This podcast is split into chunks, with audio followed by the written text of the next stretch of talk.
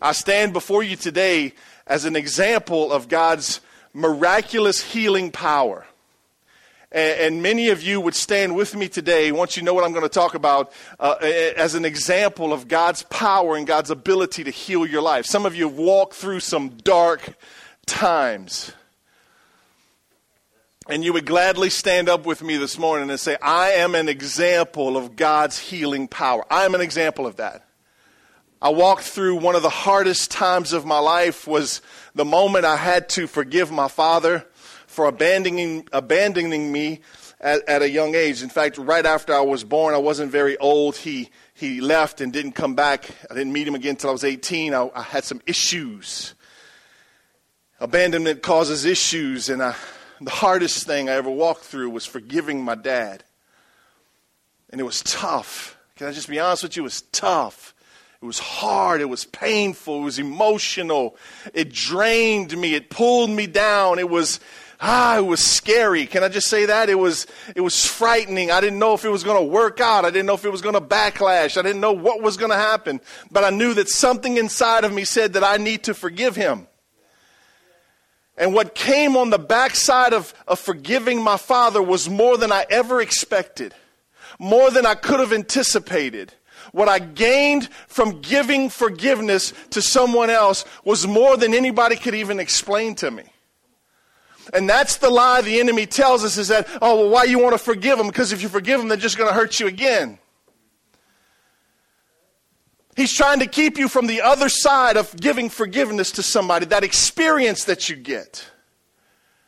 Come on now, I'm in the right church this morning, right? I'm sure some of you need to forgive somebody. I'm sure some of you walked through some hard times. Okay. So today I want to talk about forgiveness. I want you to go with me to Matthew chapter 18, starting in verse 21. it says this Then Peter came to him and asked, Lord, how often should I forgive someone who sins against me? Seven times? now, y'all know Peter, right? We talked about Peter plenty enough. Peter's a little canaille. Come on, Peter's just like the rest of y'all. He got a little canaille in him. He's, he's, he's coming to Jesus and he's saying, Lord, how many times I got to forgive? I could hear him saying, if it would be me, I'd be saying, Lord, how many times I got to keep forgiving this sucker? Like seven because we're on number six right now and I only got about one more left in me. Peter was asking Jesus for a way out of forgiving his person that was offending him. Peter was looking for a mathematical equation to get him out of forgiveness. How many times, Lord? Seven? Jesus' response blows Peter's mind and it still blows our mind today. Jesus says, No, not seven times, but 70 times seven.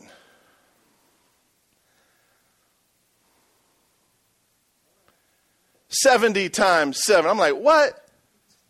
Come on, you, tell me what you're feeling when you hear that. 70. You need to forgive them 70 times 7. 7. 70 times 7. You need to forgive them 490 times. What's going through your mind? What? You crazy? 490 times. I'm okay. I can't keep track of that. I just might lose count. And that's exactly what he wants you to do. That's why he gave a ridiculous number of 490 times because he knew you couldn't keep track of how many times you forgave somebody. Isn't that good? But aren't we funny people? You might not like math, but you do math all the time. Let somebody offend you and refuse to forgive them, and all of a sudden, I'm going to tell you what we do. We create spreadsheets in our mind spreadsheets with categories. You might have wife as a category. Two years ago, treated me mean for two months. A year ago, had a headache for a whole year. I don't even know how that happens. You may have parents. Come on, friends, bosses, co workers. We make categories, right? And we start adding up how many times people offend us. And what's funny to me is how, how vivid we can remember everything that was said. Right? You won't miss a word. Ask somebody tomorrow what the message was about. You can't tell them because you done forgot. Why? Because it didn't offend you and you didn't put it in your spreadsheet. I'm preaching this morning. You didn't put it in your spreadsheet, but let somebody offend you, and baby, it's down to the to the dot, to the I, to the cross the T, to the time, what they said, what they were wearing, what they looked like, what their facial expression was, what, what temperature it was outside. We'll tell you everything, right? We'll full on go off on you like we're an expert. Oh, I remember. Let me tell you what you did to me. It was sun shining, the clouds were coming, the temperature was 57 degrees, and you were wearing that plaid shirt that I can't stand, and then you were acting like this, and your face looked like this. Isn't it true? Isn't it true? We'll remember every detail. Why? Because we're keeping score. Man, we keep score good, don't we? Jesus wants us to lose count. I got four thoughts on forgiveness this morning I want to share with you. My first thought is this is forgiveness is not about keeping score. It's about losing count. It's about losing count. It's funny to me because it seems like when I when I first hold the first unforgiveness towards somebody, I can't ever seem to forgive them of anything after that.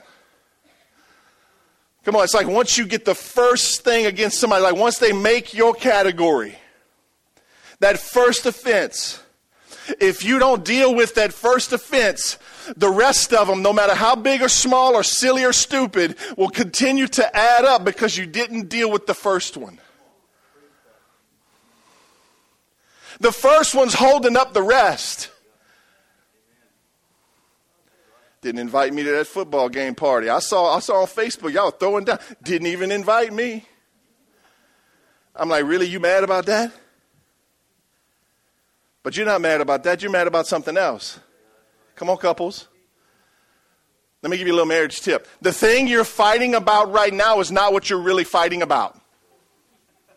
In fact, in most cases, you don't fight about what you're fighting about right now. You fight about something you didn't forgive the person about months ago don't get quiet on me. I've been married 20 something years. I know how it is.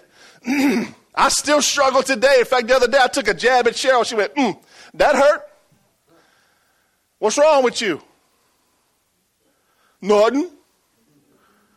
I was just picking. It didn't feel like picking, it felt like punching. Isn't it true?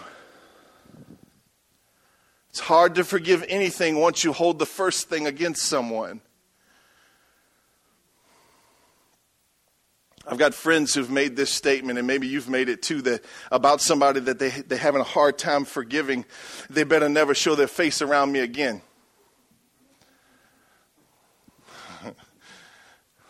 Come on, you know you said it. And if you didn't say it, you know you thought it. They're not sure for this birthday party. I'm going to come on glued on them and. Hmm. Come on. Get real this morning. We're going to get it out today.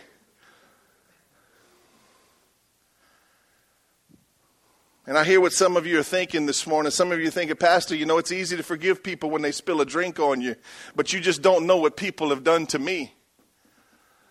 And I agree with you. I used to have the attitude when I was younger, oh, you just need to get over it. Until I realized it don't work that fast. Somebody can spill a drink on you and you can get over that pretty quick, but it lets somebody hurt you to the core, and that takes time. Amen. And I'm not trying to communicate today to just get over it. What I'm trying to get you to hear me say is start working on it today because it don't change till you start working on it. It ain't going to fix today, but you got to start today. Amen?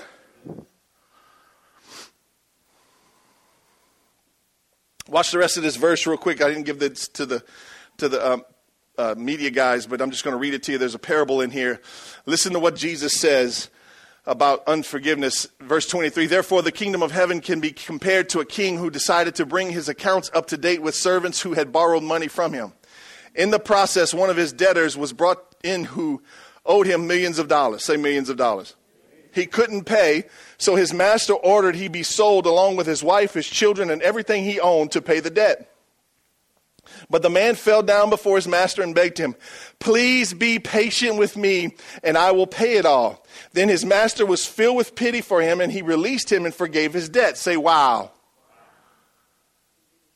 The master is Jesus, and we are the servants who had an enormous debt, and he paid the debt for us and said, You can go now, you're free. You see it? Now, watch this. but when the man left the king, he went to a fellow servant who owed him a few thousand dollars. He grabbed him by the throat and demanded instant payment. He didn't even talk to him. Grabbed him by the throat. My kind of guy. just joking, just joking. Y'all know I'm a big teddy bear. Verse 29. His fellow servant fell down before him, begged for a little more time. Be patient with me. He said the exact same thing he said, and I will pay it, he pleaded. But his creditor wouldn't wait. He had the man arrested and put in prison until the debt could be paid in full. When some of the other servants saw this, they were very upset. They went to the king and told him everything that had happened. Then the king called the man he had forgiven and said, You evil servant, I forgave you the tremendous debt you because you pleaded with me me, shouldn't you have mercy on your fellow servant just as I have had mercy on you? Then the angry king sent the man to prison to be tortured until he had paid his entire debt. Jesus takes unforgiveness seriously. Jesus takes forgiveness seriously. If he dies on the cross to forgive you for your sins, then he certainly expects you to die to yourself and forgive other people for their sins against you. No matter how big, no matter how hard,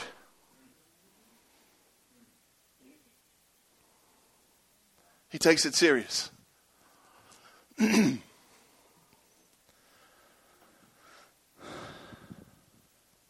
And for some of us who aren't wounded so deep, there are some things we just have to learn how to get, how to not let get under our skin.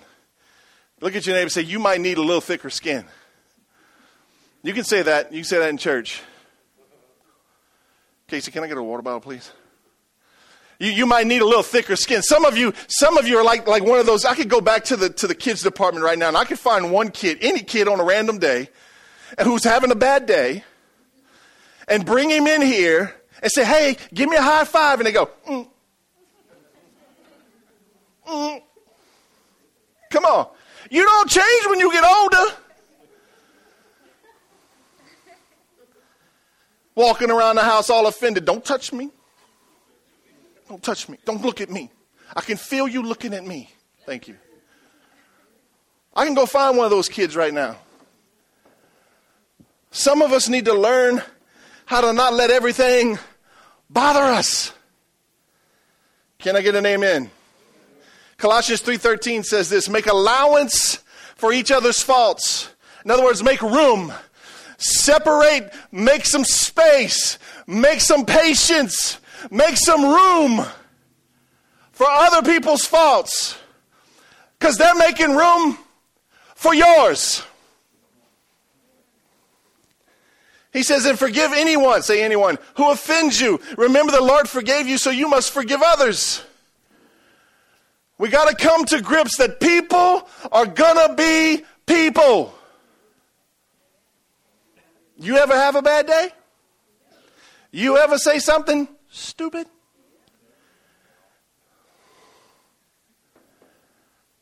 Christian or non Christian, people are going to be people, and you need to make room for them. You need to prepare yourself daily for the offenses that are going to come your way, especially from your loved ones. Because those hurt the worst, don't they? My second thought is this is forgiveness brings out the best in you. It really does. It really brings out the best of you. You see, when you can go through the process of being offended, hurt, frustrated, angry, mad, bitter, and then to be able to come across to forgiveness, that brings out the best in you. It shows the world around you something about you that they didn't know before. It says that, hey, he can be hurt, he can be offended, but he can forgive also. And what it says to him is that, how does he forgive? And they have to go, it must be God. It must be God. Forgiveness brings out the best in you. In fact, it shows your maturity spiritually. Sometimes the best in us comes out when the worst has been done to us. Ever go through something tough? Ever go through something hard? It's an opportunity for the best to come out of you. Watch what Paul says in Ephesians chapter 4, verse 31 and 32. He says, Get rid of, in other words, this is what you're going to put in the trash bitterness, all bitterness, rage, anger, harsh words, and slander, as well as all types of evil behavior. Let's go through that again. Get rid of all bitterness, rage, anger. I want to focus on these two harsh words and slander. Because it's one thing to say, Oh, I forgive them, until you run into them at Walmart and then things start popping in your head. Oh, don't get all religious on me now. You know what I'm saying. I'm, I'm to talk to this side because y'all, y'all just a little too quiet. You know what it's like when you, you said you forgave them and you told them you forgave them, but you, and you know where you're going to see them. Where you to see? At Walmart.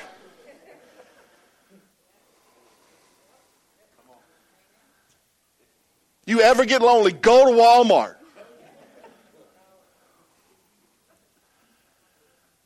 You got to be careful to say, I forgive them, and then still talk behind their back. Ay, ay, ay. Felt some pressure on that one. Ooh, ooh. That's where we're at, right? Come on. I forgive them. Yeah, bro. We good? Yeah, man. We all right. It's all good, man. Peace be with you. Sap sucking sinners. Look at what you're doing. Look at what you're doing. Look at what Paul says. Get rid of all bitterness. It comes from bitterness, rage, anger, harsh words, and slander. Slander is dragging somebody's name through the mud. If you've forgiven them, you don't drag them through the mud no more.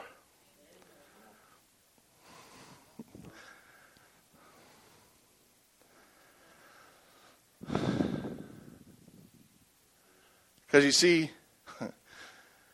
let me, let me finish the verse. Instead, be kind to each other. In other words, get rid of that stuff, throw it in the trash, and replace it with this. Be kind to each other, tender hearted, forgiving one another, just as God through Christ has forgiven you. So just like you've been forgiven, forgive others. That means you got to start thinking about how much you've been forgiven. That means you need to realize how God treats you after He forgives you. Don't be an entitled child of God and think, oh, well, He's got to forgive me. You need to pay attention to how He treats you after He forgives you because that's how you're supposed to treat other people. Because you see, when you run into them at Walmart, you have an opportunity to check your heart. And when you see him, you go, do you, this is the question, do you dodge him? like if you see him on aisle 13, you kind of go, whoa. And the kids are like, what, mom, what? Come on, hurry up. What's about, sale over here, come on. Do you dodge him? What comes up inside of you? What comes up? Because whatever comes up, it's either verse 31 or it's verse 32. if it's verse 31, you got to do something with that. if it's verse 32, you need to go, Hallelujah, praise Jesus. Thank you, Lord. But if it's verse 31, watch what you got to do. You got to take that into account. You want to keep records of something? Keep records of the condition of your heart. Keep a record of your heart. And listen to me, I, I get it, I understand, I, I struggle with it myself, I, I know what it's like. When it comes up, you got to do something about it. You can't just leave it there. You got to do something. What do I do with it, Pastor? You process it. What does that mean? That means you, okay, I, I feel, what am I feeling right now? Am I feeling just shock? I mean, because sometimes it's just shock. You just run, but oh. I went to a funeral one time of a couple that, that I was friends with, and he and I had a, a spat. Yeah, I'd call it a spat. And, and, and, and he, a couple years later, he passed away, and I, I, felt it honorable to go and be at his funeral. And I went to his funeral, and I, I didn't want to bring any attention, so I kind of sat in the back. And after the funeral, I went by and I saw his wife, and I said, "Hey, sorry." And when I turned, she went. Sometimes it's that. Sometimes it's just like, "Oh, hey."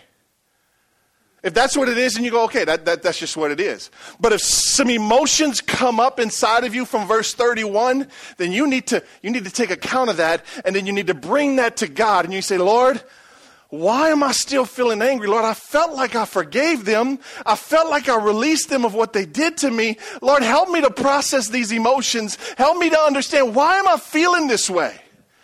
You know what happens when you go to God with that? He gets a little giddy. Oh, really? You want me to help? All right, come on, let's process this out. Let's get this healed up right. Come on, being serious. God gets excited about that because He doesn't want the dark corner in your heart anymore. He don't want it there anymore. He wants you to be healed more than you want to be healed.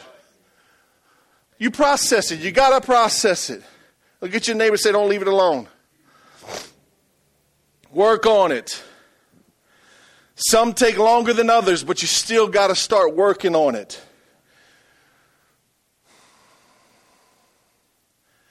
We either fester in unforgiveness or we foster healing. Would you agree with that? And I want you to understand this.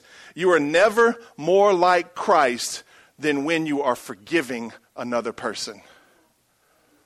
You are never more like Christ than when you are, are, are giving forgiveness to somebody else. You getting something? Number three, third thought. You need to open up to get it out. You need to open up to get it out. Put that picture on the screen for me. How many of you remember the Heinz ketchup bottle, the glass one? Y'all, how many? Come on, old schoolers. Come on, age yourself. It's okay. That just means you're wise. You remember the, the this new generation, all they know is squeeze, right? Squeeze, squeeze, instant ketchup. Back in our day, you had to get in a fight with the glass bottle to get the ketchup out. It was greedy with its goods. Come on, how many, how many of you remember that? Right? I mean, you got in a fight. How many dinners were destroyed by that stupid glass bottle that you bam, you hit your plate and your stuff went flying. You know what I'm talking about. The first thing you had to do with the old ketchup bottle, you see that white top? That's a metal top. That's not plastic. That's metal. You had to strain to get that bad bottle. Sometimes, if you had good teeth, you had to use your teeth. And then what would happen when it would come open? Boop! Right? There was always that pop. I love that pop the first time you open it. Boop! And they say the reason it does that is because the contents on the inside are under so much pressure. You know, as a pastor, my wife and I do a lot of counseling, and I've got some counseling friends. And the hardest thing to do with people who are wounded and hurting is the first step of getting them to open up. Then, if you go to Heinz's website, I actually did this last night. You go to Heinz's website, they say only 11% of the people know how to do this. But if you go to their website, they'll actually teach you how to get the ketchup out the bottle. I'm like, bring it back. I just got to try it again. Let me show you. You see this 57? Right there where the, the bottle starts to narrow? Say, I see it. That's where you're supposed to knock on the bottle. So instead of doing this or this,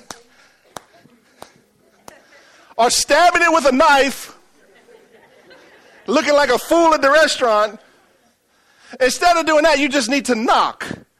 Knock on the 57, knock on the sweet spot, right? And then what happens? It just kind of comes on out. Then you can drown your fries in it and have peace, love, and hair grease, whatever you want to call it.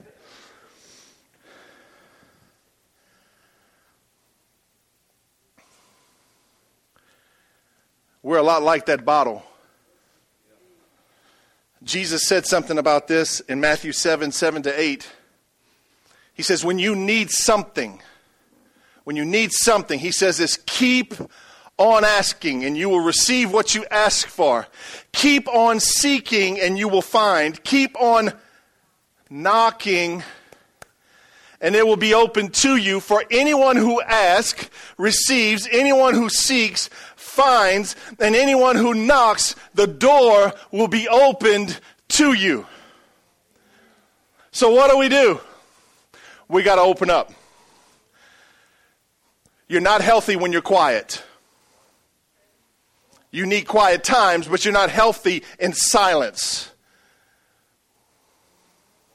What grows in dormancy? If you got a house that's been flooded and you lock it up, what grows?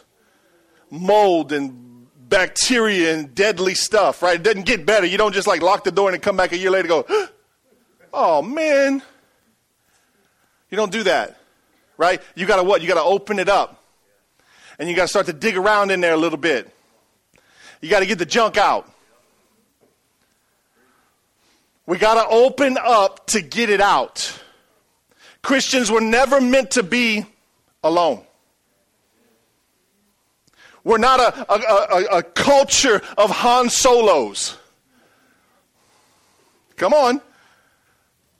God created community for every one of us to enjoy it, but to find healing in it to help one another. Can you agree with me? Sometimes I'm up and sometimes I'm down. I'm married to a wife who's up when I'm down and who's down when I'm up. And we work on each other. I got friends sometimes who go, Bro, you look a little down. And the truth is, I try to hide it. Oh, bro, I'm good, man. Got this. All right. No, man. No, something ain't right, bro. What's up? Bro, I'm good, man. I'm good. Nah, come on. See, he's trying to.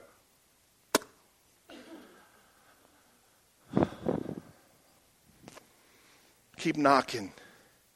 Lord, I can't forgive him. Lord, I can't forgive him. I can't let go. Lord, it still hurts. Lord, I can't let it go. I still think about it. Lord, I can't sleep. Lord, I can't let it go. Help me.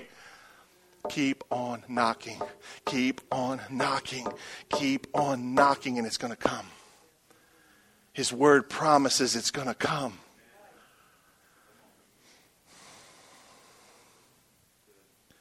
Then you need to choose your friends carefully. Come on, some of you need to hear this. You need to choose your friends carefully. You need friends that when they see you burning, that they don't come throw gasoline on you. Come on, you got that friend. You know who I'm talking about. They'll jump on your bandwagon in a heartbeat. In fact, they're, they're bandwagon people. They like parades. They like to get on your float. I'm trying to speak your language this morning. If they see you hurting, they're going to jump in your float and hurt with you. And they're going to stir it up, right? Come on, let's whip this thing. Woo! Let's get it. And they'll get you so frustrated and mad and angry and bitter and, and they'll, they'll wreck your life. You don't need friends like that. You got enough that you're dealing with on the inside by yourself. You need to get some friends that, number one, recognize that you're walking through something. but you see, to get friends like that, you got to open your life up a little bit. Uh huh. Yeah, you know, I need to join a life group. Yeah, yeah, and attend. yeah, that one just came out. Some of you are good about signing up, you're just bad about attending. I'm going to leave that right there. But some of you need to get some friends around you, open up your life to other people so that they can get close enough to you to recognize that you're walking through something. They need to be close enough to feel what you're walking through. You need more friends than just your spouse. Mm-hmm. You need to get you some new friends. Look at your neighbor say, You need some new friends. I'm not talking about me. Because that might be what they were thinking.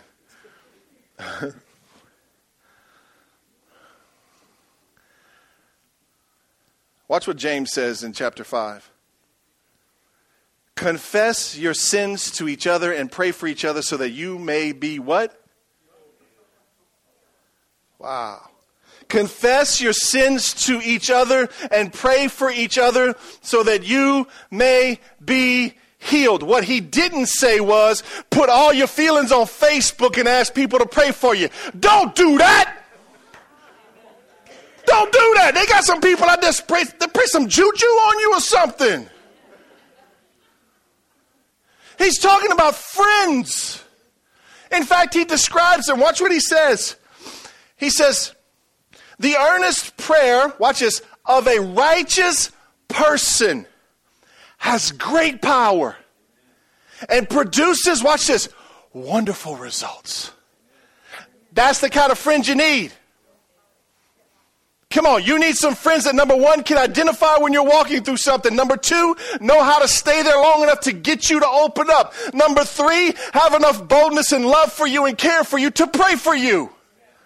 When you finally do confess what you're walking through, that they won't just say, oh, well, you know, it's going to get better, girl. Good luck. You don't need no good luck friends. You need some righteous friends. Friends that know how to grab a hold of heaven for you and say, Lord, sister friend's hurting. She needs some help. Y'all didn't think I was going to say that, huh? I heard my wife giggling when I said sister friend. I got that from her. You see, when you hang around my wife long enough, you get, it's your fault, girl. It's your fault. I lost my train of thought. You need some friends that'll grab a hold of heaven for you. And watch this. And not just pray for you, but they'll actually hear from heaven for you and then come back to you, maybe with a verse in the scripture that'll change your situation and increase your faith.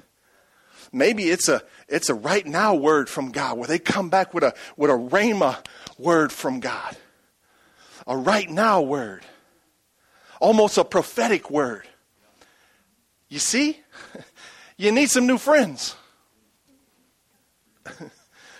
if your friends ain't helping you, they're not really your friends. Yeah, but I like them. I hear you. You may be a good friend, but they're not. Get some new friends. Open up and get it out. My fourth thought is this the last one. This one's important. You need to stay forgiven. You need to stay forgiven. Watch what Jesus says in Matthew 6. If you forgive those who sin against you, your heavenly Father will forgive you. But if you refuse, underline the word refuse, to forgive others, your Father will not forgive your sins. If you forgive those who sin against you, your heavenly Father will forgive you. But if you refuse to forgive others, your Father will not forgive your sins. You see, there's consequences that come when we refuse to forgive people.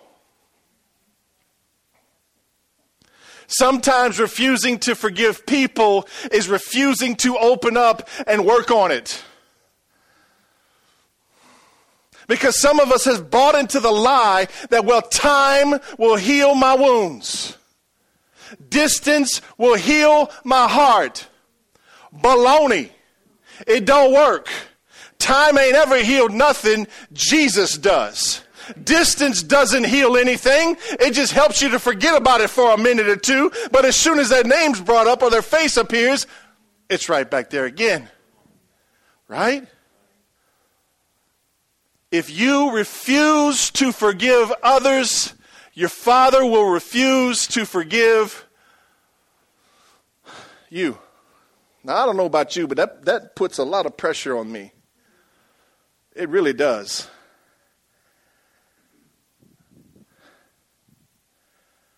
I, I like being forgiven. I, I, really do. I like to be uh, forgiven because I mess up a lot. Yeah. I, I think I got pretty good with the big stuff. It's the small stuff that's killing me. I like to go to bed with a clear conscience. It makes the best pillow. Right? I like to be forgiven. I like the experience of being forgiven. And can I be honest with you, real quick? The thing that blows my mind about Jesus still today is how, even though I blow it, there's things that He's delivered me from, things that He's given me victory over, that I continue to go back to sometimes just out of sheer rebellion or whatever you want to call it. And listen to me, this is what blows my mind is that even when I do that with the wrong heart, if I'm faithful to go to Him and say, Lord, I blew it, I'm sorry, please help me, I should have never went back to that again. Lord, I'm sorry, I was dumb. This is what gets me. He goes, I forgive you. And then he treats me like verse 32 tenderhearted, merciful, and he treats me like I'm forgiven. He doesn't hold anything over me. Come on, that's so freeing. And he doesn't hold my past. It's like, it's like he didn't take a, a Polaroid of my sin. And now every time I meet with him, he's like, he doesn't do that. That's what blows me away about Jesus is that once he forgives me, he treats me just like he's always treated me with love and tenderhearted mercy. That's what gets me. That's what gets me. But he makes it very clear that if you don't forgive others, he's not going to forgive you. You may have heard that there's an unpardonable sin in the Bible. How many of you ever heard that? An unforgivable sin. It's called the blasphemy of the Holy Spirit. We're not going to get into that, but for years I thought that was the only unpardonable sin. I've realized there's two there's blasphemy of the Holy Spirit, and then there's unforgiveness towards others. Because Jesus makes it crystal clear if you don't forgive others, I will not forgive you. Wow. I know that's tough to hear. And, and, honestly, I kind of feel like I got you in a headlock this morning. Or maybe, maybe the scriptures got you in a headlock this morning. And they should have you in a headlock. Because every one of us has somebody to forgive. From the silliest thing to the most severe thing, every one of us has somebody to forgive. And the longer we hang on to it, the longer we do damage to ourselves. Amen? I've realized this you can dress up unforgiveness all you want to, you can justify the mess out of it. But at the end of the day, you got to know that forgiveness is more for you than the person that you're forgiving. It's more for you than it is for them. Because you may forgive them, but they may not want to be forgiven. It's for you. Last verse, I'll wrap it up with this one. Romans 12, verse 17 says this Never pay back evil with more evil. You might ought to underline that. Do things in such a way that everyone can see you are honorable. Do all that you can to live in peace with everyone. Watch that. Do all that you can to live in peace with everyone. That tells me that there's some people I'm just not going to be able to live in peace with. But if I do my part and go and make peace with them, then I've done my part.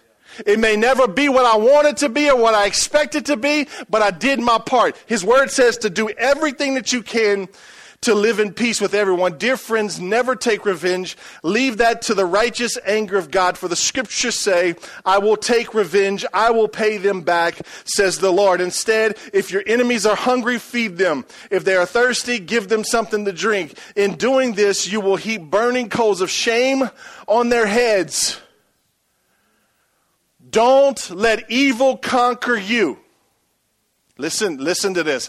Don't let evil conquer you, but conquer evil by doing good.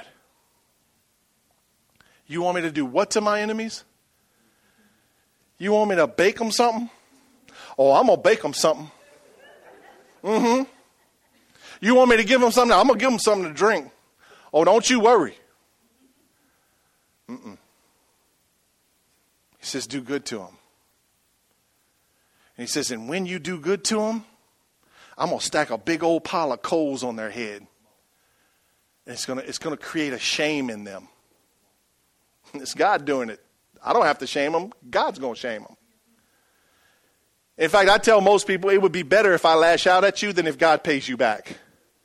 Which one do you want? Because if I punch you in the nose, that's going to heal. But if God deals with you, I don't know what's going to happen. But God loves you enough to say that if somebody hurts one of his kids, you don't worry about paying them back, baby. I'm going to get them. Come on, parents. You know how it is when your little kids is in the neighborhood and somebody beats up on your kid, what happens? Come on. Or somebody corrects your kids. Well, I ain't going to go there.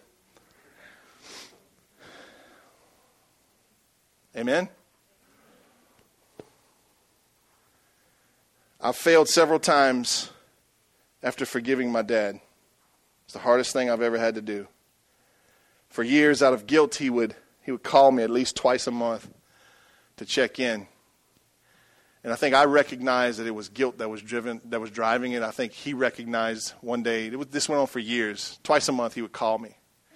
Hey, how y'all been? Y'all been okay? Yeah, Dad, doing good. I failed because I started treating him like that's your price to pay. You did me wrong, so you need to call and rebuild the relationship. It's all on you. And when I was preparing this message, I realized it was a couple years ago that the Holy Spirit dealt with me about that. Holy Spirit said to me, He said, You say you've forgiven him, but you're still treating him dishonorably. If you've forgiven him, then he's already paid in full. There's nothing left to pay. You see it? Because there's nothing left for me to pay. Because when Christ paid for all of it, he paid it in full. And he doesn't make me work for the relationship. We work together in the relationship.